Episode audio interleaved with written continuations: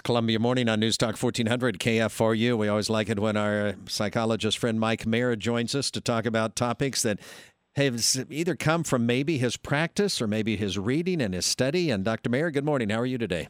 Good morning, David. I'm doing well, and hope everybody is, including you, doing well. I think I'm doing pretty good. Life skills. I always want to improve my life skills. I think it's something that we hopefully pay attention to throughout our life. And so you've got some challenges for us today. I'm eager to see where this one's going.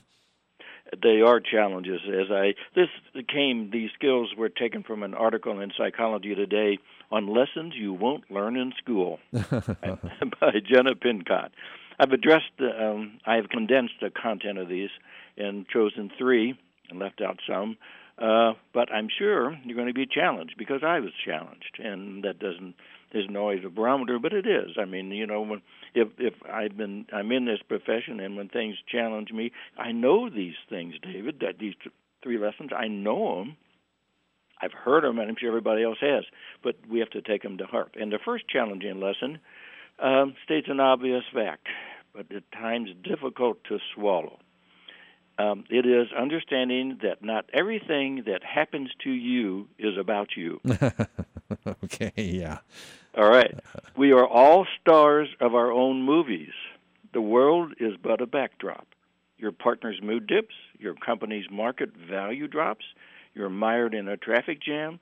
It is human nature to experience it all through the lens of how it affects you personally. This slanted sense of reality has a name. The egocentric bias. Now, doesn't that just frost you? Mm-hmm. Because, you know, what they're saying is, hey, are we egocentric? Do we have a bias? The more we personalize experiences, the more relevant they are to us. And only relevant memories stick around, and these memories are all we have and all we are. They are the foundation of our identity. So this egocentric bias causes us to misread others. It undermines empathy and tolerance. We waste vast amounts of psychic energy recovering from insults that were never targeted at us in the first place. Mm-hmm.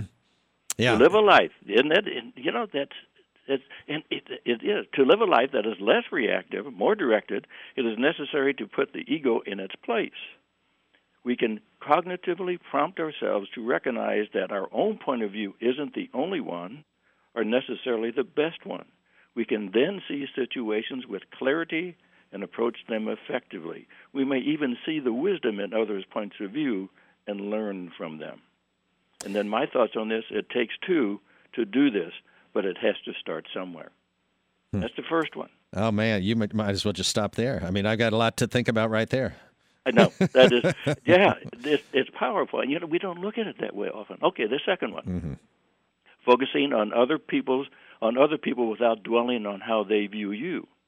The corollary to the egocentric bias is the spotlight effect. If you live a life as the star of your own movie, you almost automatically assume that everyone is observing you closely. As the center of your own universe, you naturally believe that you are also the center of everyone else's.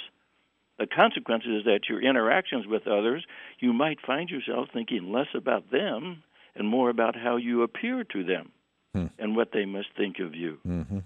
So it doesn't matter. The evidence shows that the spotlight is not quite so bright. People do not notice us nearly as much as we think they do. Mm-hmm. So when we care a little less about our self-image and we open the door to interacting more genuinely, we can let down our guard. Others may respond in kind, focusing less on their own self-image and open themselves up to you.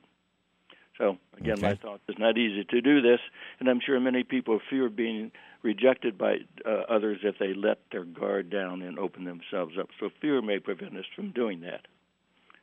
So, that's number two. And the last one, knowing how to solicit honest feedback. Hmm. There are two types of people in the world, observes organizational psychologist Tasha Eurich, author of Insight, those who think they are self-aware and the few who actually are, which is interesting. To complicate matters, there are two types of self-awareness, internal, how we see ourselves and our own values and passions, and external, how others view us.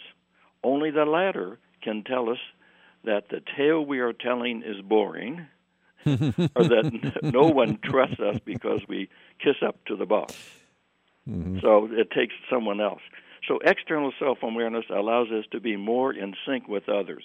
It makes us more effective listeners and leaders because we have more empathy, which comes from understanding other people's perspectives.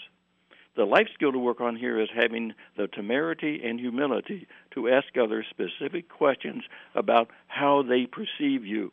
Life isn't all about you, but you still need accurate knowledge of how you are perceived. Mm-hmm. And Eurich recommends selecting as many as five loving critics who will give you a good read, including friends, co-workers, and employees. Wow. Afterwards, process their information.